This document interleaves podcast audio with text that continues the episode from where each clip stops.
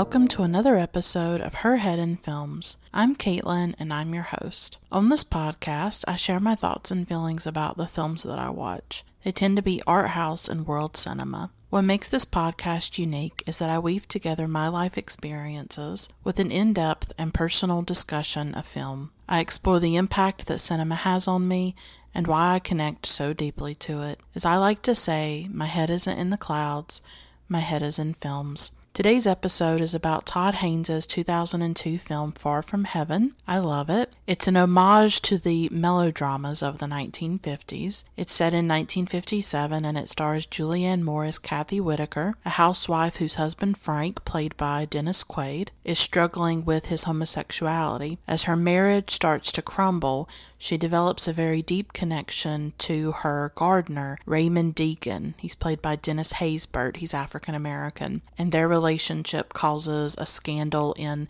the Hartford, Connecticut community where Kathy lives. There are spoilers in this episode. I talk about everything in the film, including the ending. So I recommend that you watch the film first and then listen to this episode. I talk about melodrama, Douglas Sirk, Rainer Werner Fassbinder, and also how the film looks at race, gender, and sexuality. At its heart, I really believe this film is about the power of connecting to another person, and I talk at length about that. I hope that you'll stick around and listen to the full episode and enjoy it. Her Head in Films has a Patreon where you can financially support the work I'm doing on a monthly basis, and you can access rewards and extras like extra episodes and merchandise and much more. You can find more information at patreon.com slash herheadinfilms. That's P-A-T-R-E-O-N dot com slash herheadinfilms. At one level, you get a shout out on each episode, so I'd love to give a shout out to my wonderful patrons Kelsey, Aaron, Max, Tyler, Juan, Teal, JD, Vanessa, Spunden, Polina, Olivia, Carolyn, Jesse, Feminist Overlord, and Michelle. Thank you all so much. If financial support isn't an option for you,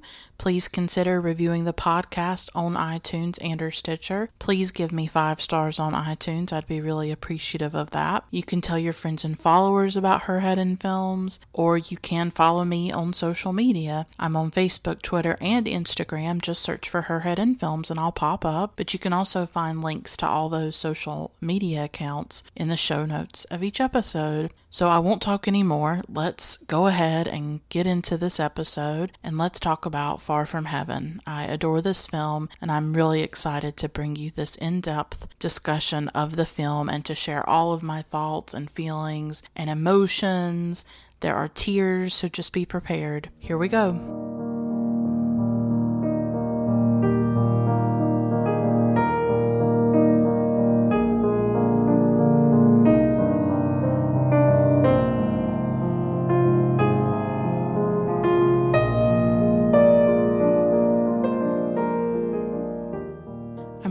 Excited to talk about Far From Heaven. This is a film that I have really intense memories of watching for the first time. And I feel like I say this about every film that I cover on the podcast. I tell you, like, my memory is so strange. Like, I can't even tell you things that happened to me a week ago, but a film that I saw 10 years ago. And like what was happening to me in that moment when I was watching the film. I can remember it so crisply and so and so clearly. I don't remember everything about seeing Far From Heaven, but it was quite a few years ago. I don't know how many. I want to say that it was streaming on Netflix at the time. I could be wrong. It may have been that I got it from the DVD Netflix thing because years ago I did that for a little while. I did the Netflix DVD and I remember some of the films that I watched through it. And so it was either streaming on Netflix or I got it on DVD and saw it. Of course, it's a sublime, stunning film visually, aesthetically, and I'm sure that's what enchanted me at the time. I know it was. I, I'm just, I'm a sucker for beautiful films. They are like my weakness, even if maybe the substance of the film is not there. If it's aesthetically beautiful, I tend to immediately fall in love with it. But I think that with Far From Heaven, we have, we certainly have the look and the aesthetic, and we also have the substance, I think, with this film. I remember it being a really emotional experience, especially especially the ending, which I will definitely be talking about and going really deep into. And I remember being really enchanted by autumn in this film. Even now, when it when autumn comes, I think about Far From Heaven. I will never forget the colors of the leaves the reds and the oranges and the yellows because this takes place in Connecticut. So you have this vibrant autumn in New England, right? So for me, this film always conjures the fall, always. And it's interesting how certain films do that for me. Uh, for instance, Jonathan Glazer's film Birth, there's this really amazing opening scene of that film that shows a person jogging, I think in Central Park during the winter where there's snow. And so every time there's snow now, I think about birth. I think about that film immediately. And I think it's an example of the way that films can really weave themselves into your life and they become inextricable from your life. Films become these memories for you and they sort of invade your memories so that when you're looking at the snow or you're looking at autumn leaves, immediately a film is conjured through that. And so Far From Heaven is just, it's just like that for me that when the fall comes, I think of this film. Another important thing about this film for me was that it introduced me to the filmmaker Douglas Sirk, and I'm going to talk about him in a little bit. I didn't really know anything about Douglas Sirk up to that point until I saw Far From Heaven and I read that Far From Heaven was an homage to Sirk. And so I got interested in his work and I ended up watching Far From Heaven. Not Far From. I'm just going to warn you right now that sometimes I may say Far From Heaven when I mean All That Heaven Allows.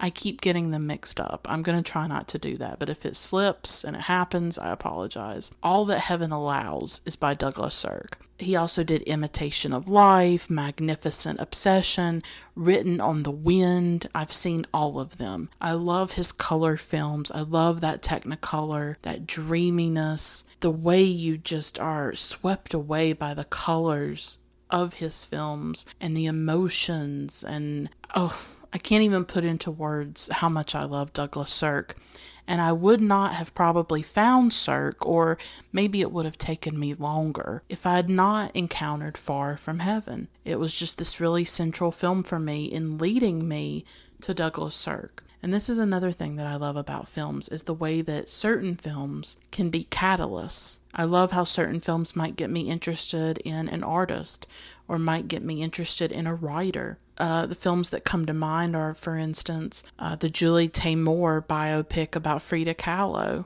called Frida. That was a really big way that I discovered Frida Kahlo's art. Or I think of maybe The Hours. Both the book and the film were ways that I came across the work of Virginia Woolf. So it's just really fascinating to me the way films can do this, and some films can lead you to other filmmakers, and that's what Far From Heaven did for me, is that it led me to the work of Douglas Sirk. And so it was really important in that way. So, Far From Heaven, it's not just an homage to Douglas Sirk, though. It's an homage to quite a few things. Uh, it's also connected to Rainer Werner Fassbinder's Ali, Fear Eats the Soul. I'm going to speak about that film in a moment. Uh, Haynes was very influenced by Fassbinder. Fassbinder himself was influenced by Douglas Sirk. And Douglas Sirk was an admirer of Fassbinder, so all of this is interconnected. And the film is also an homage to melodrama the melodramas of the 1950s and the women's pictures as well that were made in classic Hollywood. So, first, I want to talk about melodrama. I think it's important to talk about where Todd Haynes got his inspiration for this film. And so, I'm going to go uh, by go through each of those things melodramas, women's pictures, Douglas Sirk and Fassbinder, and some of those films they made, just to give you a sense of how far from heaven is in dialogue with these films that came before it. And I think that's something very fascinating about the film is that it doesn't just stand alone. It obviously does. You can appreciate the film without having any knowledge of these other influences or inspirations, but I think it's kind of fun and interesting to explore them, to in, to explore those interconnections and those influences.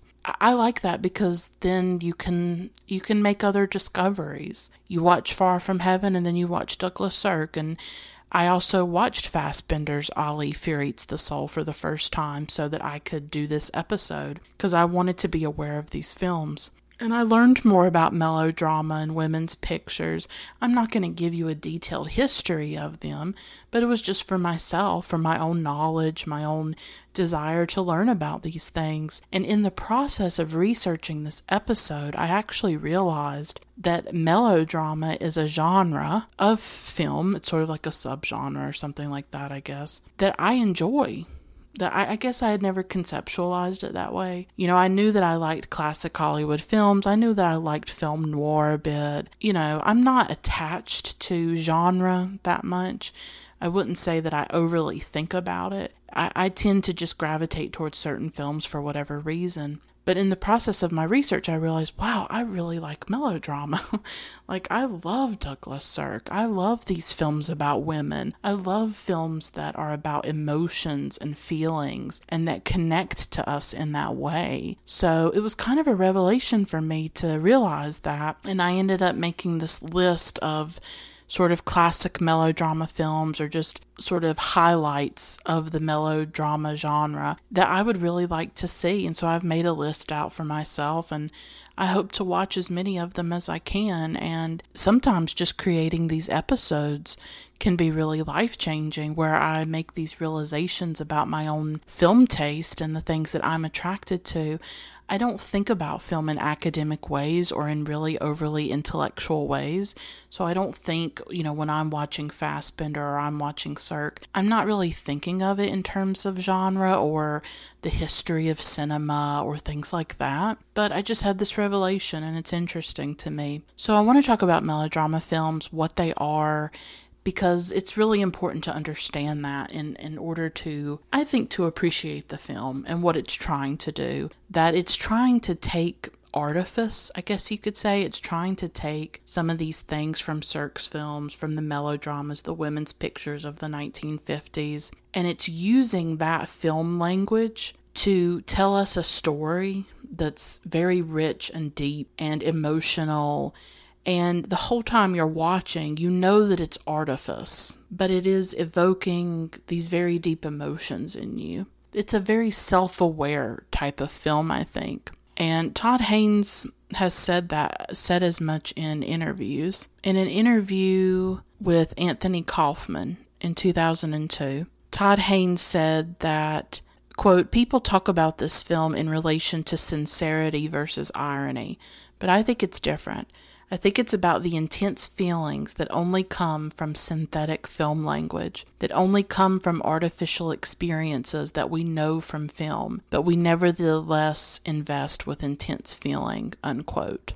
And Haynes talks a bit about the artifice in Douglas Sirk's films. Um, he told John Silberg in an interview in 2002, quote, Sirk's films do have artificial elements, exquisitely rendered lighting, the clothes, the decor, and all of those things we think of as archly fake. But they tell incredibly simple stories about domestic crises that concern people who are very ordinary, despite how gorgeously they dress and move. They're not heroic, they don't overcome their problems and change the world. They're really victims of their society, and that makes them shockingly real unquote. And also in terms of the artifice of this film and of those those melodramas of the 1950s, Sirk said some Haynes said something very fascinating to me, something that I've still been thinking about actually. He said, quote, "Films aren't real. They're completely constructed. All forms of film language are a choice, and none of it is the truth. With this film, we point out at the start that we're aware of all this. We're not using today's conventions to portray what's real. What's real is our emotions when we're in the theater. If we don't have feeling for the movie, then the movie isn't good for us. If we do, then it's real and moving and alive. Unquote. And this is something that I think I myself struggle with when I'm watching film. is that I know that it's constructed, that it's manufactured, that it is artificial, that it is not real. And yet, when I'm experiencing it, it is incredibly real if it's a great film for me, if it's an emotionally resonant film that I connect to, then in that moment it it transcends itself in a way. It is more than a film. It is deeply interconnected with my own life at that point. And that's always what I'm trying to explain in each episode. Like the thing is is that you could watch Far From Heaven and you're going to have a completely different experience from me. You're going to bring your own life and memories and emotions and intellect to the film. You're going to see things that I don't see. You're going to feel things that I don't feel. We're, we're both watching the same film. We're both watching this manufactured thing, and we're having completely different experiences with it. And that's always fascinated me how we interact with art, how it affects our lives as we watch it, and then after we finish it. I think that's actually really fascinating. But I loved this idea of Haynes acknowledging the artificiality of the film. You know, if you think about the way Julianne Moore acts in it, the way everybody acts in it, you know, they're using the stuff that you see from the 1950s, from films made back then. That language, you know, those choices that are made.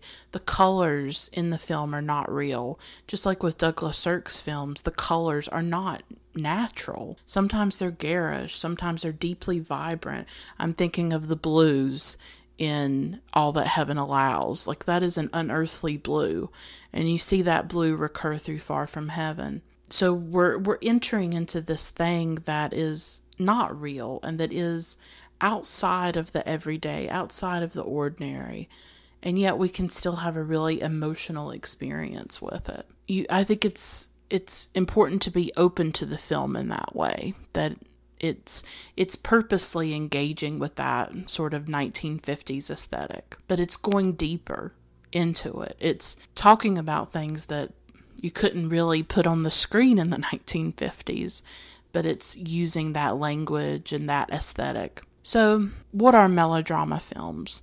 I think we say melodrama, we say things are melodramatic, and we don't necessarily understand what that means. I certainly didn't. So, according to filmsite.org, quote, melodrama films are a subtype of drama films, characterized by a plot to appeal to the heightened emotions of the audience. Melodramatic plots with heart tugging, literally tear jerking, emotional plots usually emphasize sensational situations or crises of human emotion, failed romance or friendship, strained familial situations, tragedy, illness, loss, neuroses, or emotional and physical hardships within everyday life. Victims, couples, virtuous and heroic characters, or suffering protagonists, usually heroines, in melodramas, are presented with tremendous social pressures, threats, repression, fears, improbable events or difficulties with friends, community, work, lovers, or family. The melodramatic format allows the characters to work through their difficulties or surmount the problems with resolute endurance, sacrificial acts, and steadfast bravery. Unquote. So, really, in a nutshell, melodrama is about emotion and feeling. That's what it appeals to, that's what it engages with. It's often said in a pejorative way. And I think it's a feminized word. I think it's a feminized sort of category, and that obviously things that are by uh, that are about women's lives or about the emotional, uh, which tends to be feminized, is obviously devalued. And so I think we see how melodramatic films melodrama itself has been sort of denigrated over the course of film history. Like I said earlier, I've realized I actually love this genre. I love melodramatic films, and I think that I would say that's what I grew up with.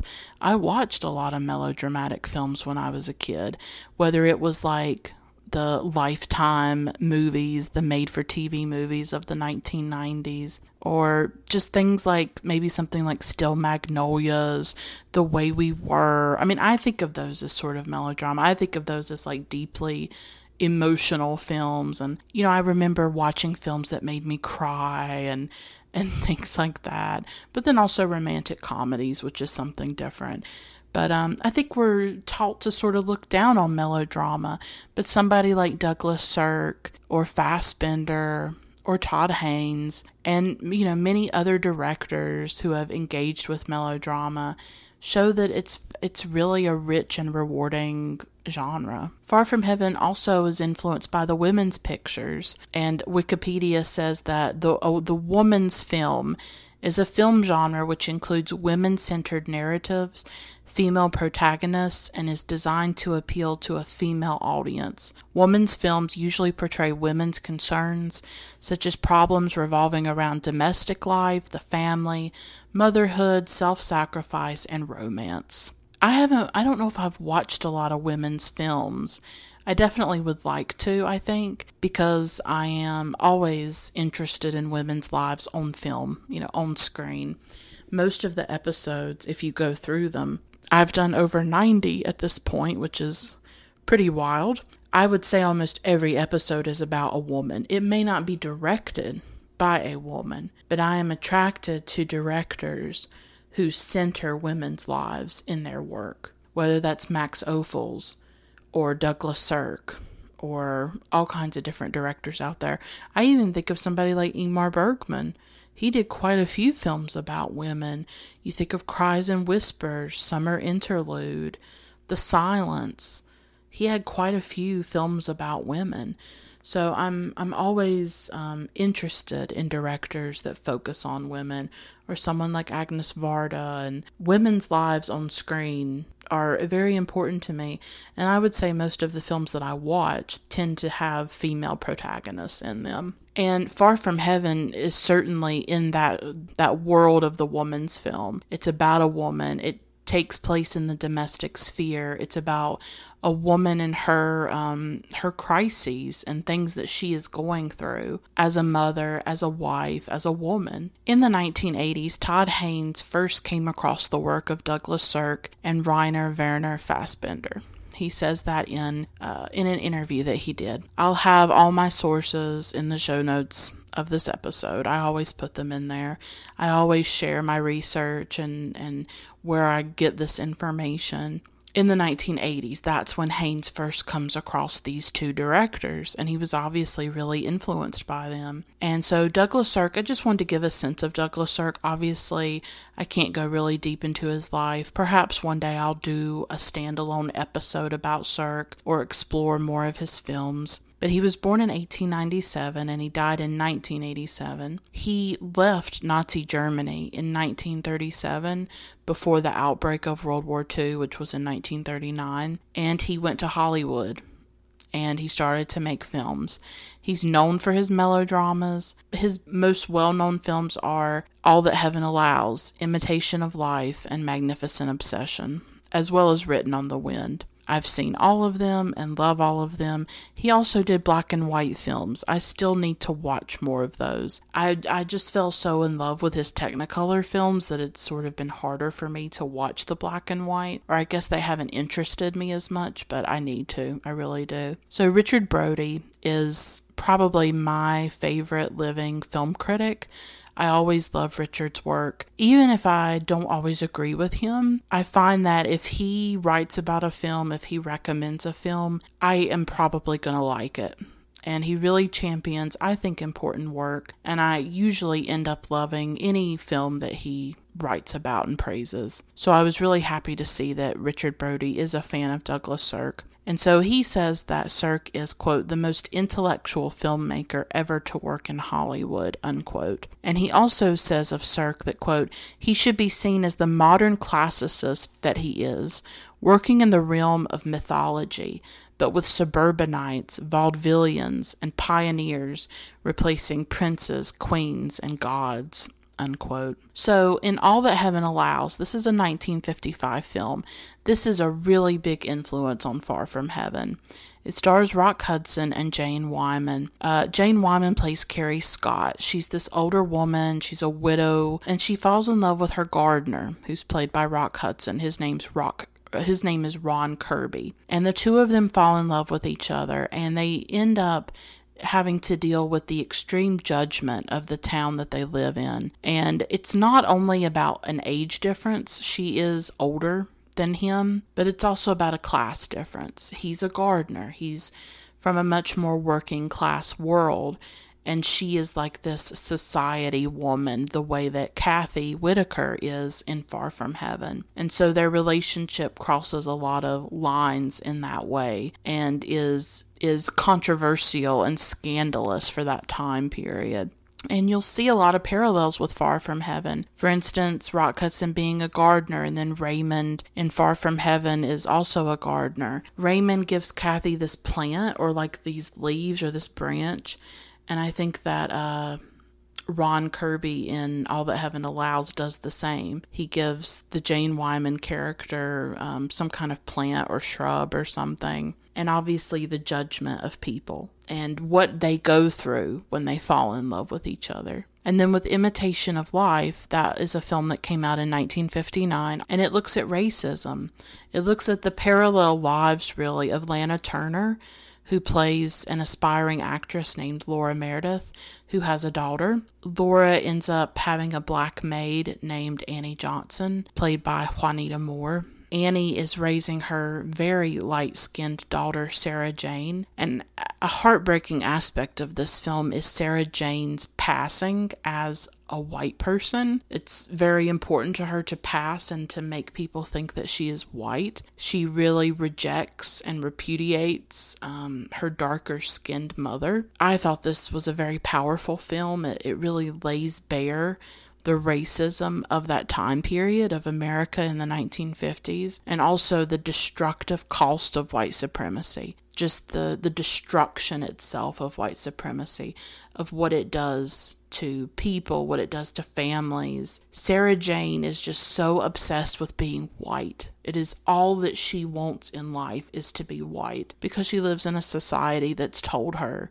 that whiteness is all that matters, that whiteness is beautiful, that whiteness has value, you know. And it's heartbreaking, her relationship with her mother and the way that she treats her mother in the film. So, the thing about Douglas Sirk is that his films are beautiful.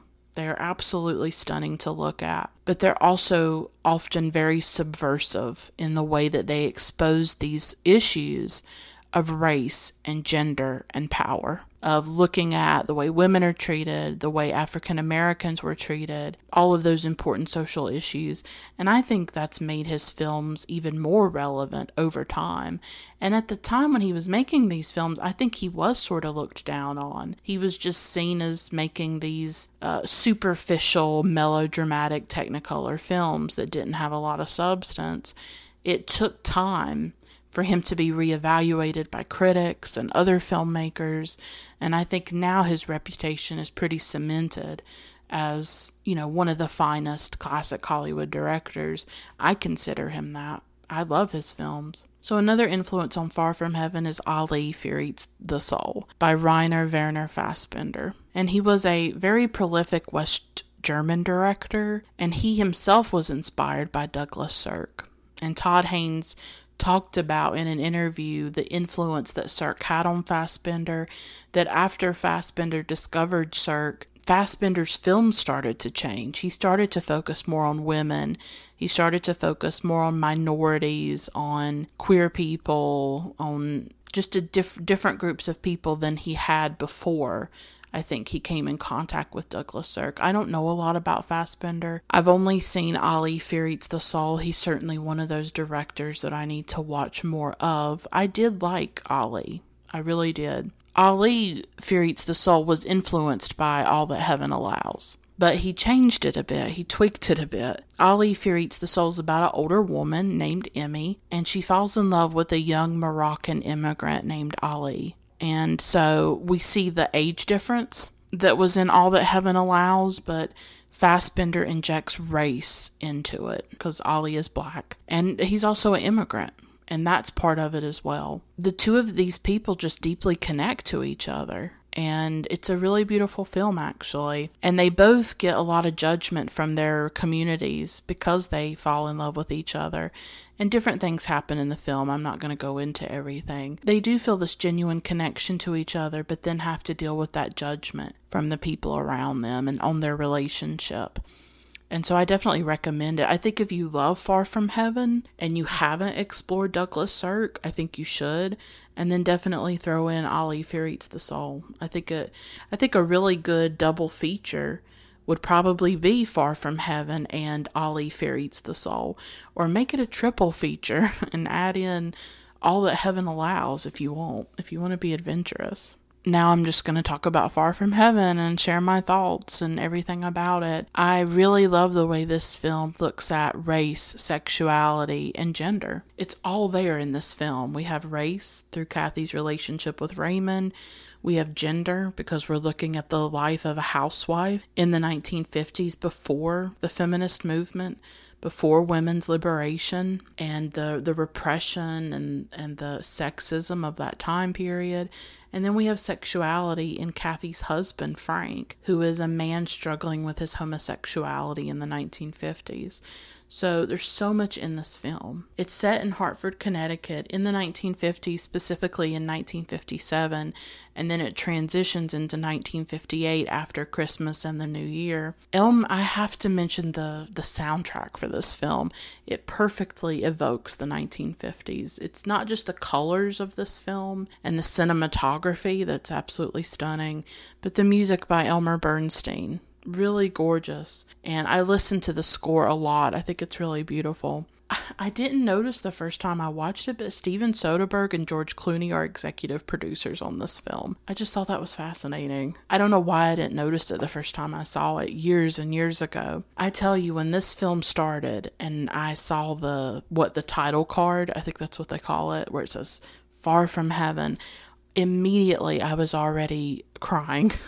My eyes were filling with tears because I remembered uh, my previous experience with the film and how emotional it made me. And I've been struggling lately. You know, I struggle with depression and anxiety. I struggle with uh, health issues. I struggle with a lot in my life. There was something really comforting about watching this film. I think it sort of came into my life at a time when I really needed it. And to see something beautiful on the screen like this and something so well written and just well made, I think this film is an experience unlike any other because I just can't name another film like this that so deeply and so beautifully evokes the 1950s you know that that uses that language that Douglas Sirk was using cuz that's done with.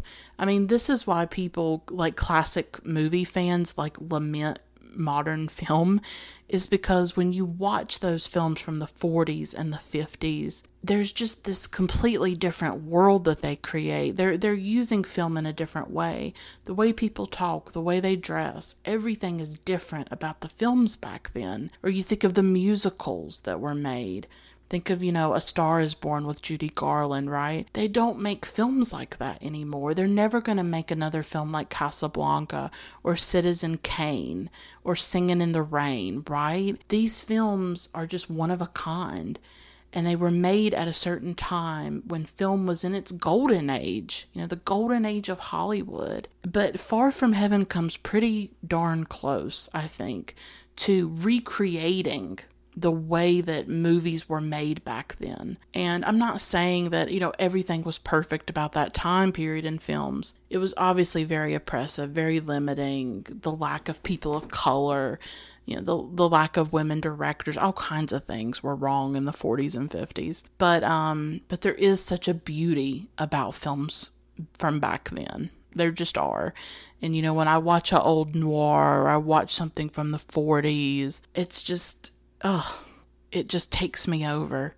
Or even something like Brief Encounter. I mean, that's a British film, but still, the way films were made back then, it's just those old black and white films, those classic Hollywood films, they give you such an intense feeling, an intense nostalgic feeling. And I think Far From Heaven just comes the closest that a modern film will probably ever get to the feel and the texture of those films, but making it now in the 21st century. So Julianne Moore plays Kathy Whitaker.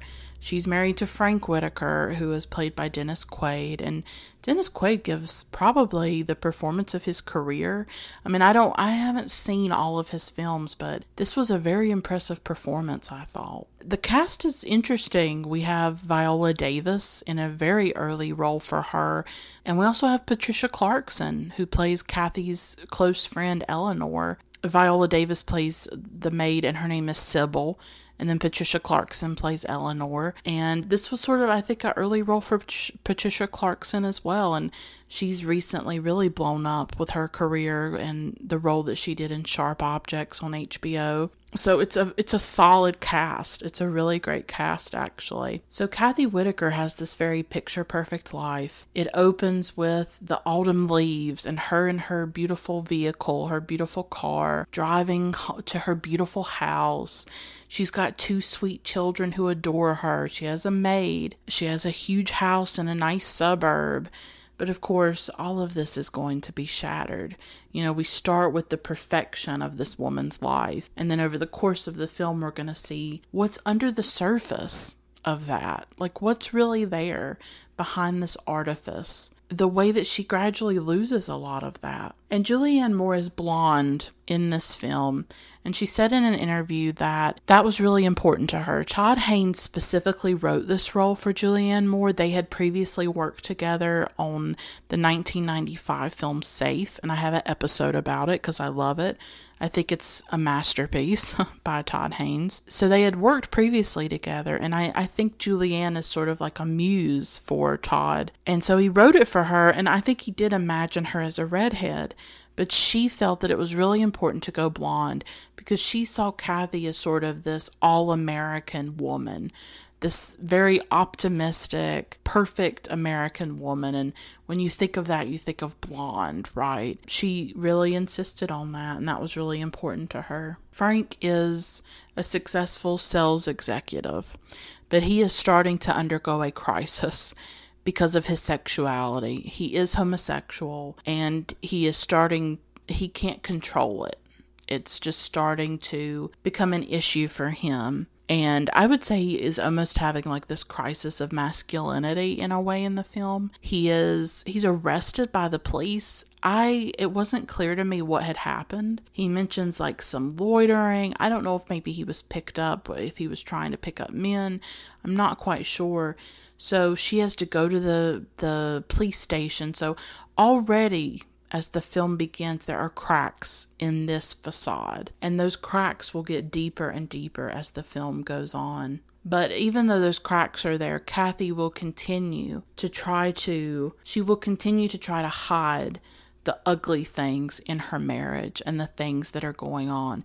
She will keep trying to put her best foot forward, her best face to the public, and maintain this facade and maintain this idea that her and Frank are the perfect American couple. And when you think of the 1950s, you really think of it as a time of this repressed emotion, a time of intense conformity when any deviation from the norm was noticed and judged. We will see that in this film, that just deviating slightly from those things brings just immense consequences. Kathy's life really changes, I think, when she meets Raymond.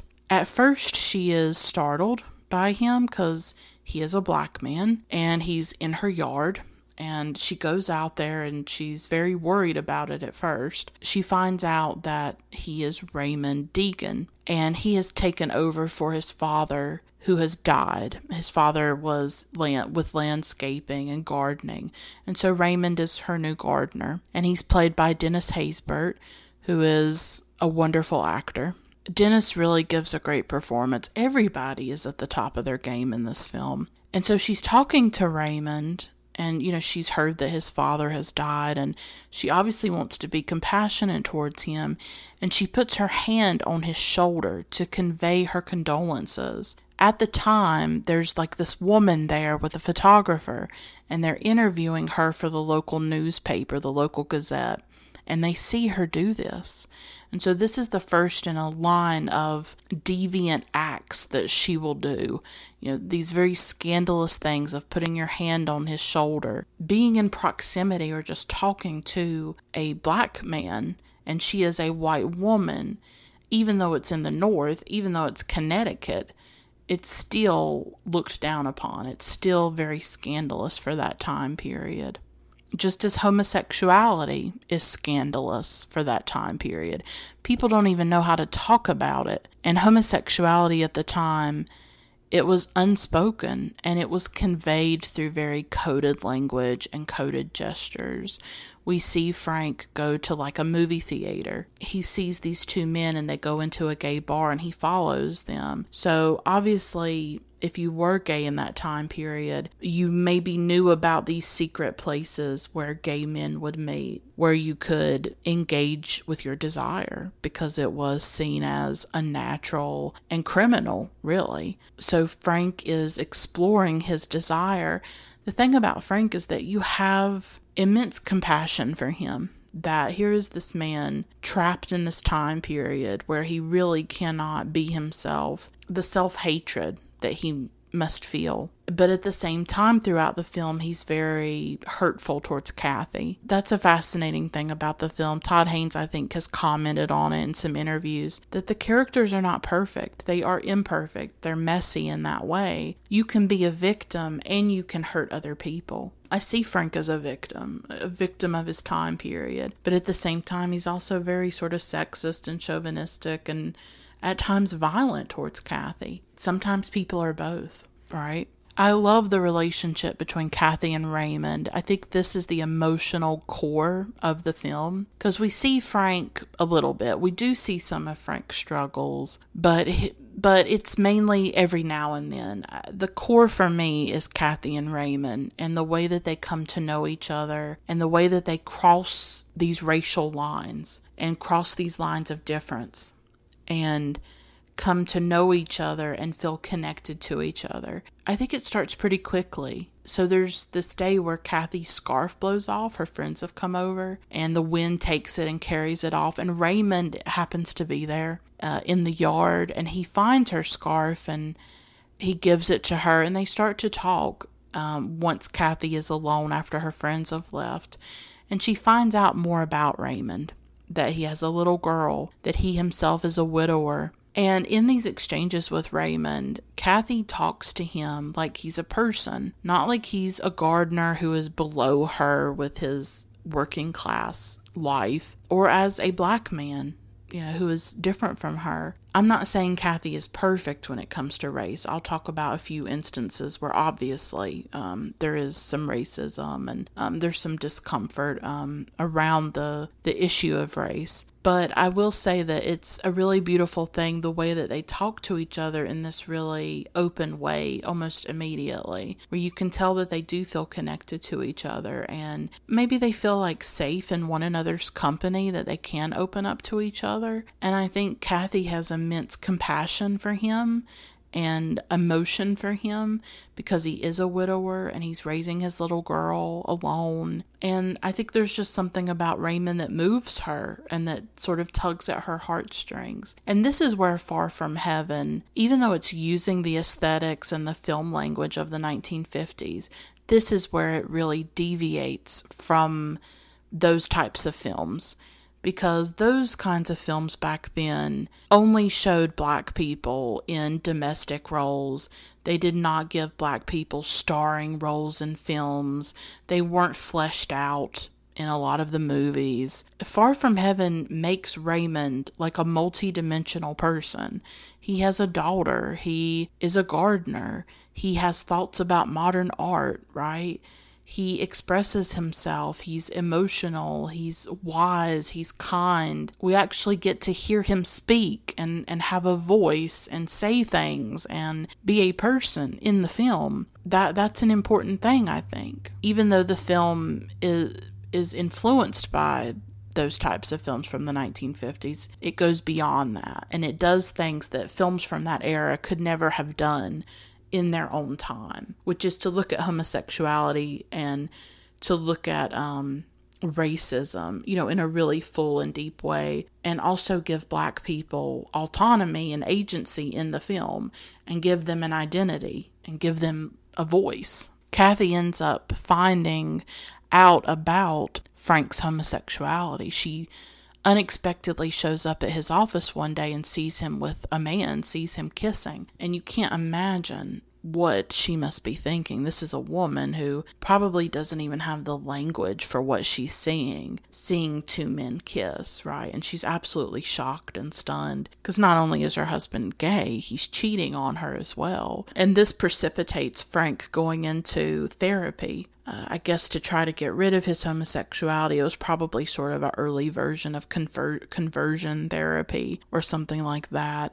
And I have to say, I still think that's one of the cruelest things that I've ever heard of is conversion therapy of this idea that you can take a straight uh, uh take a gay person and make them straight and the violence of that, the violence to a person's soul and being, and how just barbaric it is to me. And yet, I think conversion therapy still exists. I think people still go and do this or, or have their children undergo it. It's really horrific if you think about it. Frank sees his homosexuality as like an illness. He says that it makes him feel despicable and it causes a great deal of turmoil for him, in which he starts to spiral out of control. He really starts to drink. He sort of becomes an alcoholic in the film. He becomes violent towards Kathy at times because of the turmoil that he is going under um, because of his homosexuality. And we get a sense of the view of homosexuals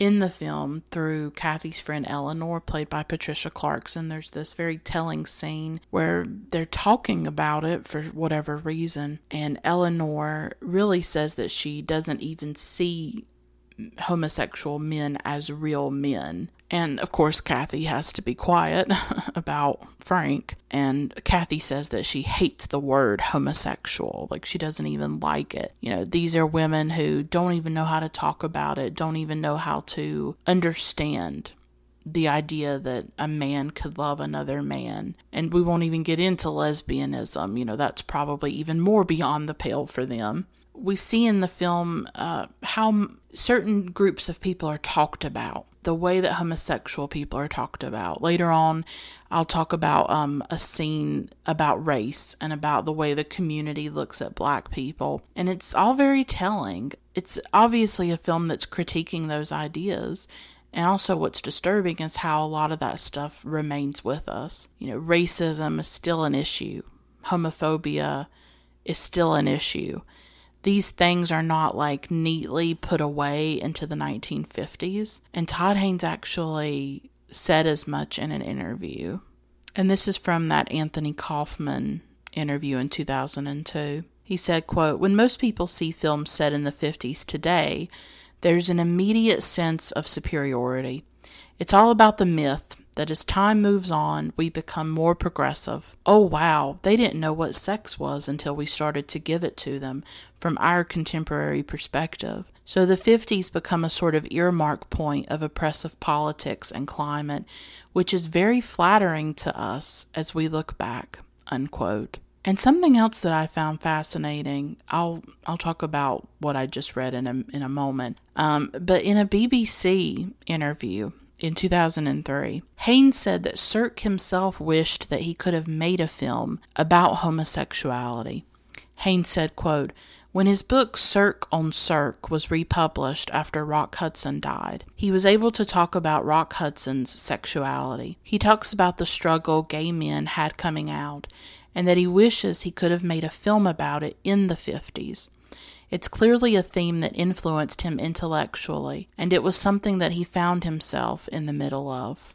Unquote. So, part of why Haynes made this film, I think, is also to explore that idea of how would you talk about homosexuality in a film like this in the 1950s as well? There is this idea when we look back on that time period, when we look back on things in the 40s, 50s, even the 60s, that we are so much more progressive than the people back then were. I think a lot of us are have been under that illusion for a while, and I think something like the 2016 election of Trump has made a lot of us realize that that's just not true. That progress is not inevitable and it's certainly not promised. We always um, are engaging in these struggles and in these fights for rights, for justice, for everybody to be seen as human and equal and like their lives matter, that fight continues. I think we can see how there were things in the 50s we were struggling with, grappling with, that is still with us. You know, when 60 million people in this country go and vote for a man who speaks uh, in a degrading way of immigrants and of women and of people of color, it gives you pause and you have to reevaluate your own views of things. That how can tens of millions of people support someone who says these things? And that's why I think the election has been so devastating for so many people, is that I guess we wanted to believe that we had made more progress than we actually had. And I think that election destabilized all of those notions because we're still dealing with these things. We're still dealing with homophobia, racism, sexism, all of it. It's all there and it's still in our country, it's still in our society it may it may take a different form. It may not be as virulent, it may not be as obvious, but it is still there. Something that occurred to me as I was watching this film was how much Kathy has like this life of surfaces. Everything is pretty, everything's in its place. But then you see how that kind of life is really hollow. You know, she wears beautiful clothes, her hair is beautiful, her home is beautiful. The film itself is beautiful.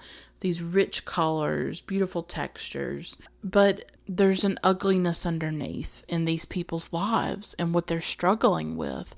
How the constraints and the pressures of society and societal norms are bearing down on them and are really destroying them. They're destroying Frank in particular from the inside out. I mean, he is having like an internal crisis and a breakdown. But in in their lives, it's really a life of hiding. They're never saying what they think or what they feel with each other. They're never getting to that substance. You know, I notice the way they eat dinner, the way they talk but say nothing. How Kathy talks to her friends and doesn't really say anything. It's all surface, and I think that Kathy can sense that emptiness. Maybe they all can. Maybe everybody in that time period could sense the emptiness. But of course, it's something that I think people struggle with now too of that disconnection from from life or from other people. I think that when Kathy is with Raymond, she feels different and she can sense that something is different with him. I think their connection deepens even more when she sees him at the art exhibition. It's about modern art. And there's an interesting racial moment because she seems really surprised that he's there, as though she doesn't expect a black man to be cultured or to be interested in art because she asks him why he's there. She's really shocked. He's sort of joking, but I don't know if he is. He says that he can read newspapers. Um, she seems taken aback by that at first. Like, I think she's very worried that she has come off racist.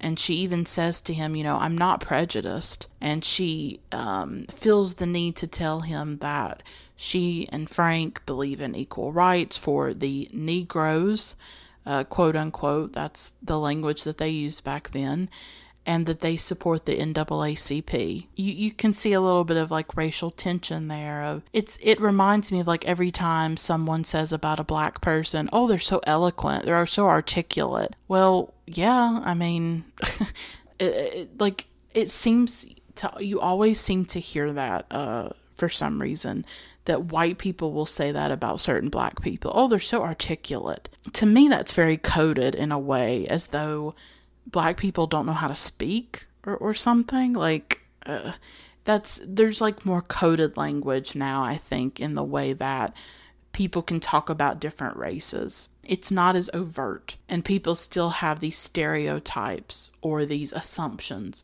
about people of other races, and we still see that. It still happens. Kathy and Raymond are together at the exhibition. She stands with him. They talk about art and stuff like that. And everybody there, everybody except Raymond, is white.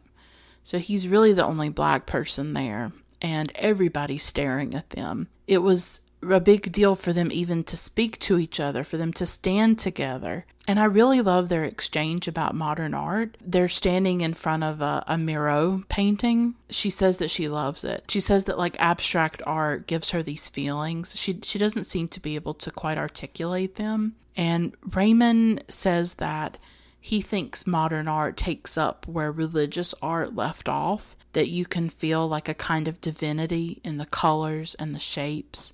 He has this deep understanding of this art that she doesn't quite understand herself. And it was interesting to me how then they showed uh, this older woman who's talking about how she loves the old masters.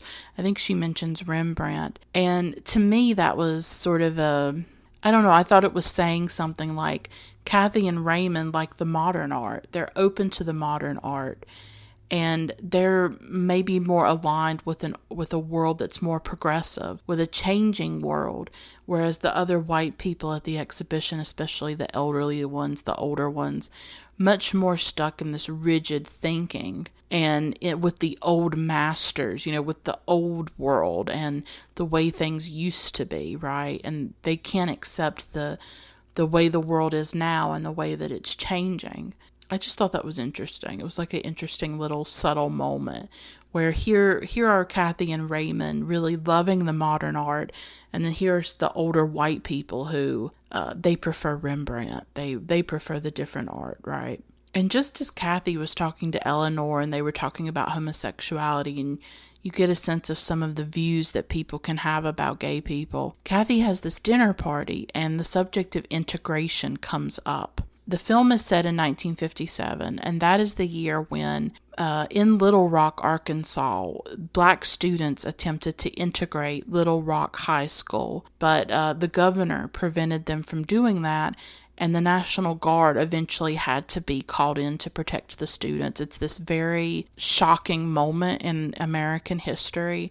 There's pictures of it where you see these white people really attacking the black students, yelling at them, just terrible things uh, that the black uh, teenagers went through to try to integrate that school. They're talking about integration you know, and one elderly woman is sitting there and saying that, oh, it's the Christian thing to do, you know, that they should, we should do integration, but worries that what happened in Little Rock could happen in Hartford. I'm not quite sure what she means. I don't know if she means, uh, you know, black people going to the schools or the violence that came from it. And then one man says that it's not possible for that to happen because there are no Negroes in Hartford. Now, of course, they're at this party, and black people are right there in the room serving these guests and waiting on them. There are black people in Hartford, Connecticut, and then this white man says that. It's it's very shocking. It shows the racism that was in the Northeast, up in New England at that time.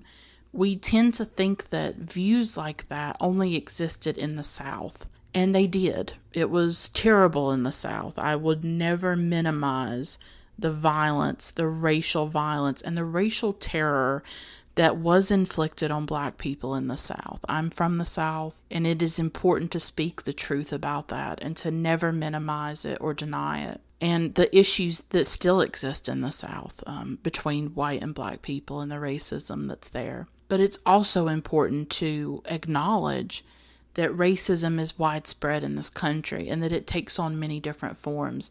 That it is in the West, it's in the South, it's in the Northeast. Nobody is free of it. Nobody is above it. And in this New England town, it's there too. That this group of people who probably consider themselves liberals, right? And look at the way that they speak about black people, look at the way they interact with black people. They claim to support equal rights, but do they really? Are they really practicing what they say? Because there's very little interaction between the black and white people, and it's still a scandal if a white woman even speaks to a black man. And of course, for me, that conjured the terrible, violent history in the South of black men being killed and lynched because they spoke to white women or because they had consensual relationships with white women who went on to say that they were raped and Emmett Till ended up being killed because he, I think, spoke to a white woman or whistled at a white woman. It's unclear. We get different versions of it, uh, but somehow interacted with a white woman, and he ended up dead because of it. So even in the North, a black man talking to a white woman was controversial. And after that party or later that night, Frank um, tries to initiate sex with Kathy because he's still going through his own issues. He can't have sex with her. He just can't do it. He's impotent when he's with Kathy. And again, it reinforced like this crisis of masculinity that I felt like he was having. And at one point, Kathy says to him, she's trying to assure him that he's the only man that she wants to be with and that she that he can fulfill her sexual desires and she says quote you're all man to me unquote and then Frank ends up slapping her. I thought that was an interesting phrase. You're all man to me. For Frank, it's like he has to prove his manhood that if he is gay, that he is somehow less of a man. So I also felt like this film was looking at masculinity in a really interesting way and about how masculinity is so much tied to being straight, right? And to being white. And Raymond is sort of seen as less of a man too because he is black that both of these men are emasculated or as or seen as less than because of their different um, identities. You know raymond as a black man and frank as a gay man. Both of them are um, have to deal with that of this questioning of their manhood. And frank in particular is struggling with that a lot. And so kathy he ends up hitting kathy so again, with Frank is a fascinating character because on the one hand he's a victim. He's a victim of, of this homophobia. He's a victim of this toxic masculinity, uh, this masculinity that is so rigid, right? And demands certain things from men that they prove their manhood, that they prove they are men by dominating women, by, you know, all kinds of things. But in the process, he's in his own crisis, but in the process of that, he is violent towards Kathy. That's heartbreaking that here he is hurting. He himself is hurting inside. And in the process, he hurts Kathy. He hurts the person who loves him, who tries to protect him, who does everything she can for him. That just happens sometimes. It, it just does. And it, it, but it makes him a really complicated character for us. Like we feel bad that he's struggling with his homosexuality, that he can't be himself, right? But then at the same time, we hate the violence that he inflicts on Kathy. We hate the way that once he does fall in love with a man and leaves, he can so easily leave while she can't. She has to stay. She has to take care of the children and he can go off and have his lover and start his new life. And Kathy can't do that. And Kathy has to hide the violence that he's done to her. He hits her on the head and she has to cover up the mark with her bangs.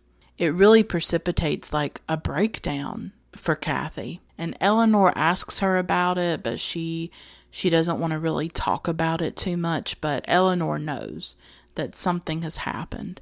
Kathy at first seems like she's going to go after Eleanor. Like Eleanor starts to leave. Like maybe she wants to reach out. She wants to maybe talk more to Eleanor, but then she doesn't. Kathy in this film is so alone. She's going through everything by herself. And she's in a time period where she can't really open up, where everything is on the surface. Everything is superficial. People don't really talk to each other, they don't really say anything to each other, they don't open up. So Kathy probably feels like she has to just keep it all inside. But there's a cost to that. And there comes a point where Kathy can't keep it bottled up. She just can't. And I think after Frank hits her and everything starts happening, it's just too much for her. Eleanor's walking away, and Kathy just goes to the side of the house and she is just sobbing. She's sobbing uncontrollably.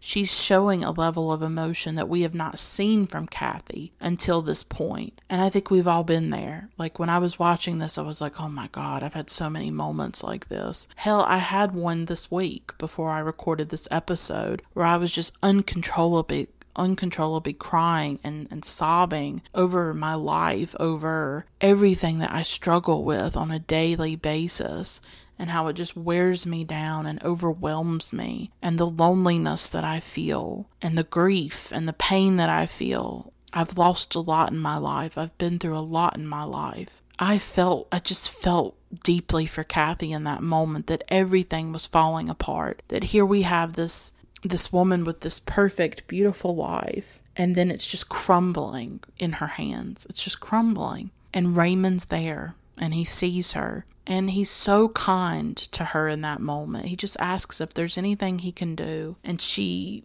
talks about how things are just really hard with her, with her husband, that she's going through things with him. And Raymond reaches out to her in that moment and he invites her to go off with him and at first she declines, but she later accepts it. I guess she feels like maybe it'll take her mind off things. They go and they walk in the woods. This is a really beautiful scene. And he says to her that often it's the people who are outside of our world that we can confide in the best. And maybe that's what happens with Raymond and Kathy is that in their own separate worlds, they don't feel comfortable with the people around them. But when they meet each other, it's like, something just clicks. Kathy tells him that once you confide in someone, then they're not really outside anymore. And I wonder if this whole film is about that process of them going from outsiders in one another's lives and outside one another's worlds into being inside one another's lives. Like that process of someone going from a stranger to you to someone that you feel very deeply about and who you feel intertwined with in some way and who changes your life and how um, interacting with people who are different from you, who are outside of your world, can actually expand your own world.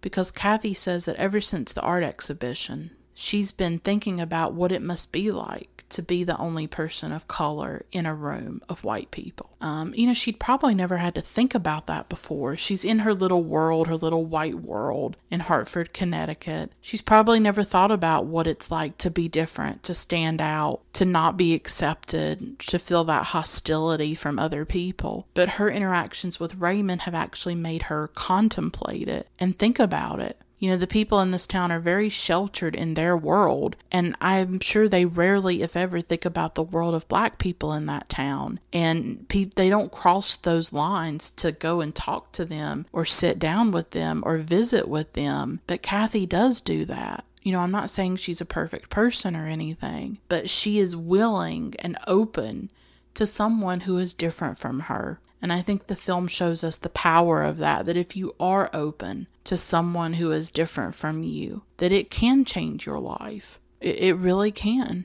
and she goes with Raymond to this restaurant that is predominantly black. There's only black people in it. So she knows what it's like to be the, the minority in a place. She's the only white woman in this restaurant. And one of the women, one of the society women, um, ends up seeing her go into that restaurant. And that will have really big consequences for Kathy. But the people at the restaurant, um, the other black people there, they're not necessarily too happy or welcoming to Kathy.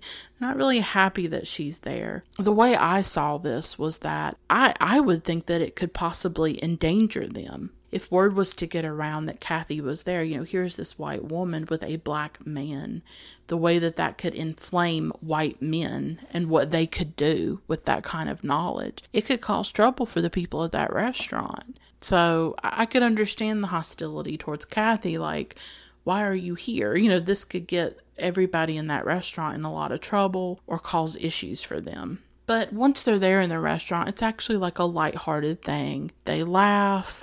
It's not um you know, as dark as it might seem. It's actually really different than when Raymond and Kathy were at the art exhibition among just the white people. That to me felt much more dangerous, I guess you could say, or malevolent to me. The hostility at the black restaurant is different than the the outright like disgust that was at the art exhibition. Even though they might have misgivings about Kathy's presence, Kathy and Raymond still have more freedom in that space surrounded by the black people of the community than they ever had in the white space. The white world is much harsher, and there is a much bigger punishment for breaking the rules in that world. In the restaurant, Kathy can talk to Raymond, she can sit with him, she can even dance with him, and people might stare, they might give ugly looks, but they're not going to become violent and attack them or anything like that. There just seems to be less at stake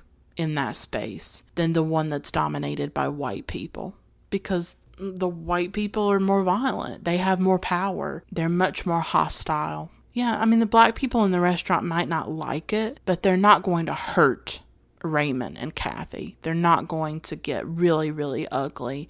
It doesn't feel like it could be dangerous or violent in the same way. There's probably just more of a fear or a worry of, like, oh my God, what if word gets out that this white woman is in this restaurant? What could happen? And so I think it, it kind of, um, they're probably worried about that to some extent. And I think, um, you know, when they are dancing at this restaurant, I immediately thought of Ali Fear Eats the Soul by Fassbinder because that's an important aspect of that film that when Emmy and Ali meet, they dance. And that's how they sort of start to talk and how they start to connect with each other. And later on in the film, Ali Fear the Soul, them dancing is also how they continue to fir- affirm their love and their connection with each other. So I thought it was really beautiful that Kathy and Raymond were dancing in the film. And like Ali Fear the Soul, I think Far From Heaven really shows that connection can be found in the unlikeliest of places. That if we open ourselves up to different people, something extraordinary can happen. And I think that it's always powerful to see people connecting in this world where so many of us feel alone and are alone. And I wonder if sometimes, like, it gives me, uh, maybe some kind of hope or something like that. I mean, for me, uh, the central thing about Far From Heaven, beyond just the, you know, the racial and sexual and, uh, gender politics of the film, obviously, is the theme of connection. We just, I think we long for connection. I think we hunger and we ache for it. And I think that when we don't receive it or feel it, it can destroy us. The film taps into how much we long for connection and really looks at maybe those fleeting moments when we do find it. It's like we're struck by lightning. It's like our bodies are made of electricity when we do experience some kind of connection, which can be really rare for some of us, especially, you know, I'm, I'm speaking for myself right now, really. But when you encounter it, it's electric because for so long it seems impossible. But here it is for a second, and it always ends. It's never a permanent thing we feel it, we feel that connection, and then we lose it. And then I think we long for it the rest of our lives. This is the central struggle for so many of us to find that person or those people who we can reveal everything to, who know us in the deepest way, those with whom we no longer have to skim or pretend or stay on the surface with. You know, I think of the the song Shallow by Lady Gaga from A Star is Born and how that song reaches people because what it's saying is it's about connection, I think, because there's that lyric, we're far from the shallow now. And I've always interpreted as we're far from superficiality, like we're in the depths. We're in connection that's real and enormous and all consuming. That's what's always been beautiful to to me about that song is we're far from the shallow now. We're in the deep end. me and you. And that's rare. Not everybody gets to have that. Or I think of like this Tori Amos song. Y'all know I love Tori Amos. She is my everything. She is my goddess. And she has this song called Hey Jupiter. It's from her Boys for Pele album. I love a few of the lyrics in it. One of them is, quote, and I thought I wouldn't have to be with you a magazine. And then another, quote, and I thought you wouldn't have to keep with me hiding, unquote. You should listen to the song, it's beautiful. But those lyrics have always hit me so hard, you know, when she says that, that I thought I wouldn't have to be with you a magazine. Like she's saying, I didn't think I had to pretend with you. I didn't think I had to be something that I wasn't. And I think real human connection is about not having to be anything other than what you are. And it's just so rare to find people where you can express all of that, where people truly know who you are. You don't have to hide. You don't have to. You, know, you think about all the hiding that happens in this film Frank hiding his sexuality, Kathy hiding her bruises, you know, Kathy hiding her relationship with Raymond, but they're always being watched. There's always this fear that that it's going to be revealed, that this deep dark secret of who they really are is going to be seen and it's going to be judged and it's going to be, you know, you're going to be destroyed by it, you know, and you're going to be shunned. Always that danger and that fear. I think that Kathy finds real connection with Raymond. I really do. And you see it when they're dancing together. You see it when they're talking to each other. I think that when they dance, that's the point when they've truly connected at that restaurant. And it's really the point of no return. It's the first time that they've really touched each other in an intense way when they dance with each other. And of course, word spreads that her and Raymond have gone to this restaurant together, and um, the hypocrisy of this town is clear. They claim that they believe in equal rights, they claim that they support the NAACP, but the moment a white woman speaks to a black man, these people become vultures and they are tearing them apart. It was unacceptable even in the North. And unfortunately, Kathy herself becomes a hypocrite. She had no problem talking to Raymond or dancing with Raymond, but once she gets blowback for it, once she feels like her reputation is going to be tarnished, she denies it all. She denies it to Eleanor. She denies it to Frank. She is not willing to tell the truth and to face the, the consequences of it. Because, really, if you think about it, the historical forces at work are much larger than her and Raymond. She's trapped in it. She's trapped in this world. It goes back to Haynes's quote earlier where he talked about how Sirk made these films about people who were not heroic, people who were trapped in their circumstances. They were trapped in this narrow world and they didn't have any way out of it. I guess if it was a heroic film, you know, Kathy and Raymond would be together. That's how it would end. But that's not the way it ends because these melodramas and these woman's pictures as well they're about ordinary people. These are not heroic people. These are people profoundly trapped in their lives with few options to to get out of it. Because what is against Raymond and Kathy is so massive. They can't move it. They can't do it. The cost is too much for them to bear. She's trapped in it. So is Raymond. And just as Frank is trapped in a homophobic society. None of them have power in this film. They hurt each other. Frank hurts Kathy, but they just can't be together. And if you think about it, Raymond hurts Kathy a bit. You know, if you think about the ending when Kathy, and I'm going to talk about the ending in a moment, where she goes and she wants to visit Raymond once he's going to move, he nips that in the bud. It's not going to happen. So I think maybe she has these illusions or these fantasies that her and Raymond could be together, but he's not he's not in that place and he's probably much smarter for that that he knows there's just no way that they can do this. But it's really Kathy who calls everything off. She calls Raymond for them to meet. At first, they meet at this diner. They can't even do that. They're being watched the whole time there's these white men in the diner who uh, basically want them to leave. Um, so there's nowhere that they can really be together without being watched and judged and made to feel unwanted. So even though they care for each other, you just imagine this would be the rest of their lives, constantly under that pressure, constantly under that microscope. And so she's the one that tells Raymond, you know, it isn't plausible, she says, for her to be friends with him. She says that she's been reckless and foolish. He questions that. He says, What's so foolish?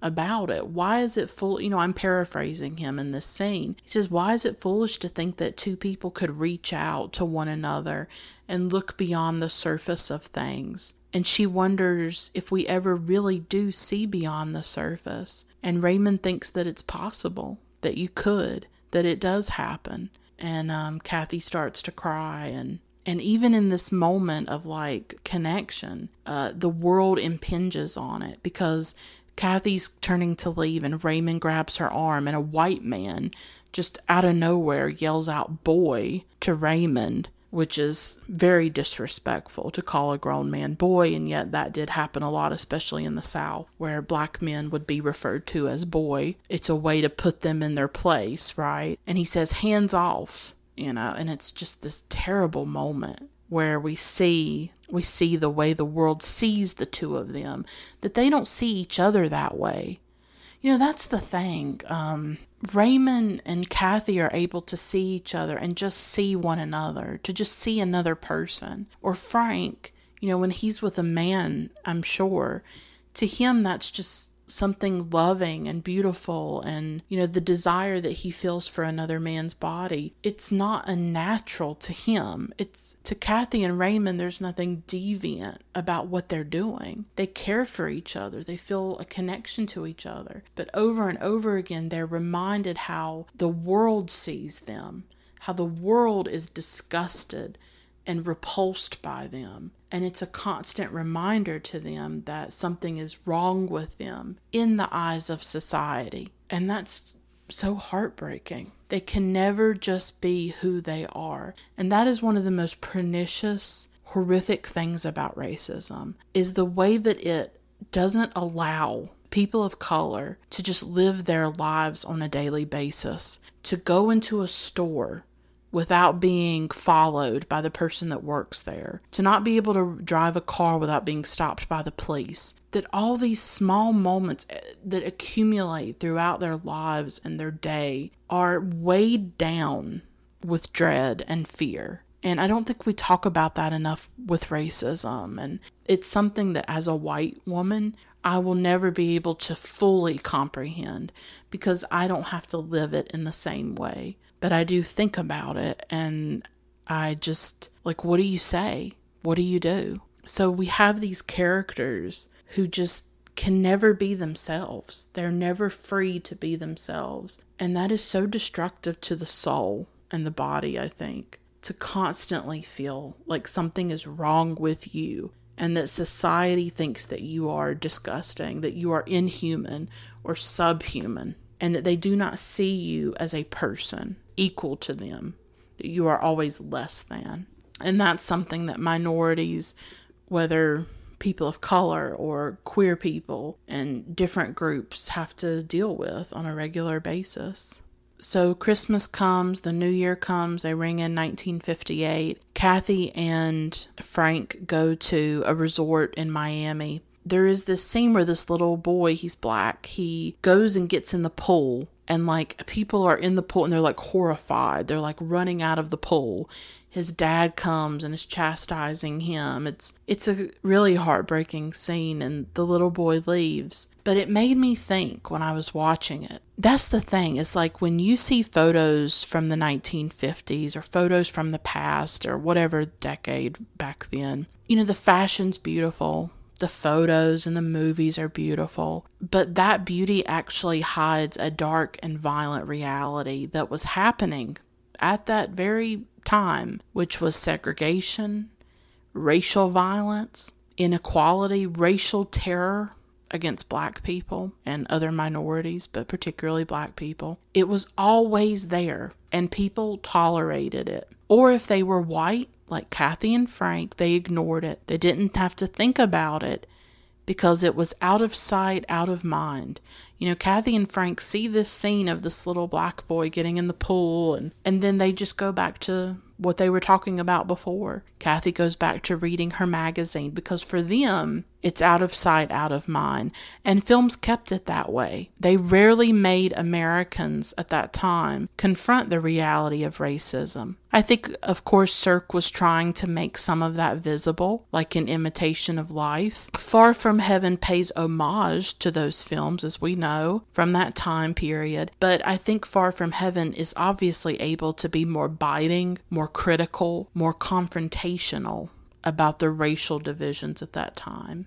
But then I think also that the film gives us a lot to think about. I think about our own time that we live in and the way things might have changed or not changed. And eventually, Raymond's daughter gets attacked at school. These white boys throw a rock at her. Kathy and Frank come back from their vacation, and at first, Sybil, the maid, played by Viola Davis, does not tell Kathy who the little girl wa- was.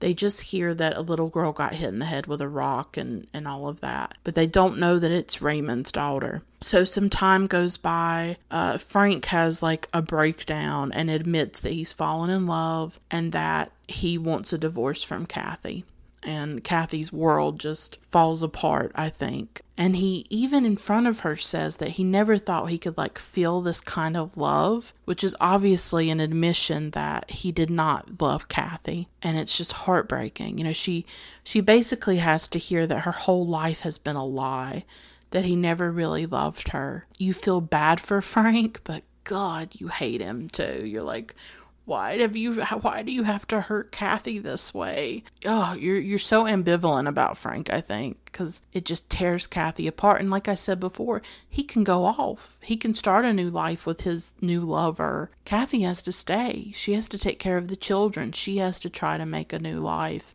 as a divorced woman, which is not easy. And then there's this beautiful scene where Kathy's talking to Eleanor, her friend, the one played by Patricia Clarkson, and she opens up. She tells her about the divorce, and then she says that the only person she's been able to talk to through all of the turmoil was Raymond. She said she could open up to him and that he made her, quote, feel alive somewhere, unquote, and that she often thinks about him and wonders what he's doing.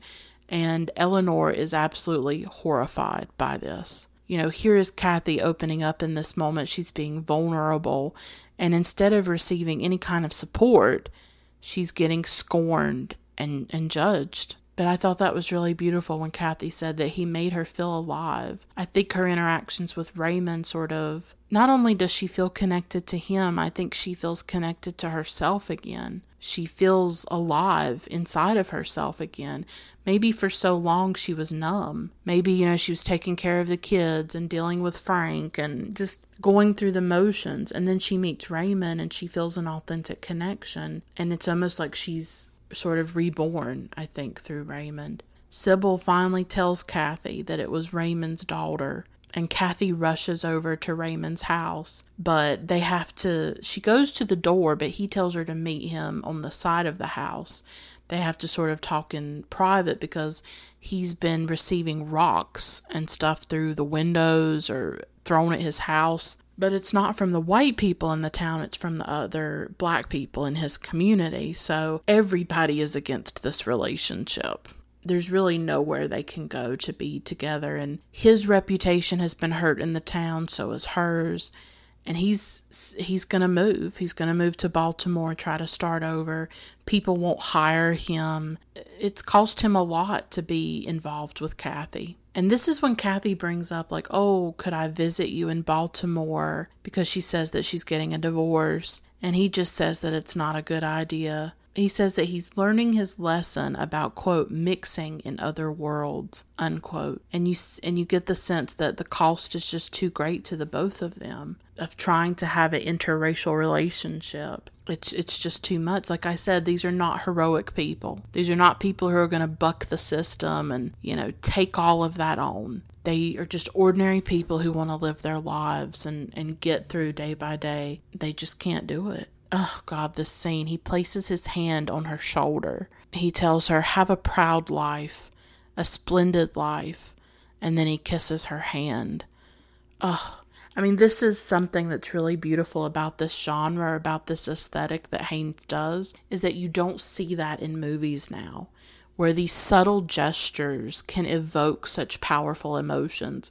Because when he put his hand on her shoulder, I immediately thought of David Lean's Brief Encounter from 1945 when it's about two people who are married to other people and they fall in love with each other and they want to be together but they're they're too good. They're too moral and they don't want to hurt their spouses and break up their families. They don't end up being together.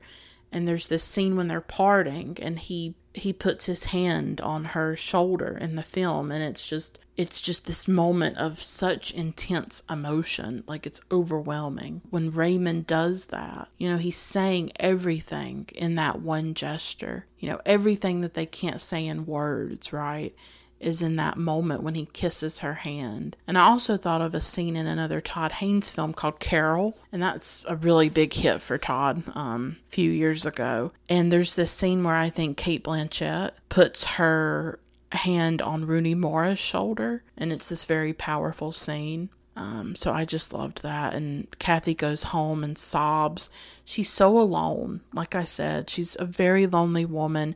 No husband now, no friends and she can't even be with the man that she so deeply connects to. And now I have to end with the final scene. It's just, you know, she knows Raymond's going to leave. She knows the date that he's going to leave. And um, she goes to the train station. And I have to admit, when I'm pretty sure when I watched the film the first time, I sobbed. And it had the same effect on me. Like, watching it a second time to do this episode. I got so emotional. There's a point at which the film starts to get really, really good. Like, you know, the first half of the film is sort of establishing things and but once Raymond and Kathy really start to get into their relationship, like their connection with each other, it gets so intense and so emotional. Like one scene after another, it just builds and builds. You know, the scene when they go to the restaurant, and then the scene where she goes and, and he puts his hand on her shoulder, and you just so like, you're in it. You know, that's what melodrama, that's what I love about melodrama is like it sweeps you away. And I also feel like I just love emotion in films. I love art that is emotional. And and this whole podcast, Her Head in Films itself, my whole mission is to talk about the emotional power of cinema. That's all I'm trying to do. You know, I'm just sitting here with a microphone. I still can't believe anybody listens to it. Um, I, I why are you listening to me? I don't know. It's weird. it's just about the emotional power of these films for me. That's all I'm trying to communicate in each episode. And then I hope that it raises questions for you about your own emotional relationship to films or to any other art form. Because art for me is emotional. I think in everyday life, we have to hide our emotions when you're at work, when you're at the post office, when you're at the bank or the grocery store, you have to just be your normal self, right? You you can't cry, you can't break down. Usually your interactions with people are pretty shallow and superficial. It's small talk, it's the weather. It's so rare that you get to engage with your emotional life, with your feelings. And for me, art is a space to do that. Art is a space separate from everyday life. It can comment, it can reflect, it can engage with real life and everyday life, but for me, art is apart from it and separate from it. And it is a space for me to explore my memories, my emotions, my subjectivity, my feelings, all of that is what art is for me. It's why I write. It's why I read poetry. It's why I watch cinema because I want to have those emotional experiences. I want to have deep, deep emotional experiences. That is what life is to me. That's what art is to me. I'm I just I feel very connected to my emotions. So that's why I love melodrama because they are emotional, you know? And I love that. I will always love that. So this this final scene is just oh my god. She goes to the train station where she knows Raymond is and she wears that same lavender scarf that he had found for her all those months ago when it blew off her head. And I love how the film is told through these different objects, like the scarf. At one point, Raymond gave her this branch that had some leaves on it. There's often mirrors in the film, too, like Kathy's looking in the mirror. She's always looking at herself, observing herself, but maybe she's also having to confront herself at the same time. She arrives at the train station and she sees Raymond with his daughter. At first, Raymond doesn't see her. He gets on the train and then he ends up seeing her and she's just standing there. There's this look that passes between them. like I can see it now. Like it's a look that is, it says what is wordless, it says what is unspeakable and can never be spoken between two people, but it is just full of the longing and the pain and everything that passed between them um, all that they felt for each other, all that they meant to each other, is in that look. And there is the pain and the anguish of the loss of losing each other and of never knowing what could have been. All the social forces that kept them apart. She looks at him like she's drowning and she wants him to save her, but he can't. They can't save each other. They're both caught in a world that they can't fight and that they can't change. And they just give this slight wave to each other and then the train leaves. It's such a quick scene. It doesn't linger, it's not in slow motion, it doesn't last very long, and it's the look between them will have to last them the rest of their lives. And she's just standing there, and then the train disappears, and she walks back to her car. She walks back to her life, to a life that she's going to have to rebuild. And you know that she will. Kathy is made of a very tough substance. So is Raymond. They're both tough. He's going to go, he's going to make a life with this little girl in Baltimore and give her a good life. And Kathy's going to raise her children. And they're all going to make it, but they're not, but they're going to be scarred and wounded as a result of what has happened. That look that passes between her and Raymond, it just I can't get over it. Like just thinking about it, because you can tell she just so desperately wants to be with him. She so desperately doesn't want to lose that connection that she had. And it's like, it makes me so emotional, as you can tell. Like, eh, that's real for me. I think a lot of us have been there. Maybe you've been in love with someone and it didn't work out or you couldn't be with them, or maybe you felt a connection to somebody and, you know, just as a friendship or something like that. And and you lost it for whatever reason or it didn't work out. The loss of connection, the loss of intimacy, the loss of something that saved you at a certain time in your life is can be devastating. It just can be. This film just gets to me. I, I didn't know I didn't know how it would affect me all these years later, and I found that it still had such an emotional potent, potency and power, and I just still feel so devas- devastated by that final scene, even as I talk about it. I've gone on long enough. I've talked about Douglas Sirk and melodrama and women's pictures and uh, Fassbinder and connection and race and sexuality and gender. And this film has it all. And not to mention, it's one of the most gorgeous films I've ever seen. Some of the most beautiful fashion I've ever seen as well. I gotta, I gotta give that to the film as well. Just I was taking so many screenshots, the colors, the the sets or the locations. I think it was shot on location. Everything about it was perfect. It was just perfect. And Julianne Moore was pregnant while they filmed this as well. And uh, so I just thought I'd mention that. And she she is so beautiful in the film. It's very beautiful performance by her. The woman should have a million Oscars by now, okay? She should have got one for Safe. She should have got one for Far From Heaven. She should have got one for The Hours. Like, she should just have so many Oscars right now. She's got one, yeah, okay, but she should have like 10. she she does just these stunning performances and i love her i love julianne moore so much uh, i love this film and uh, I hope that you enjoyed my discussion of it. Thank you so much for listening. Until next time, keep watching great films. Bye for now.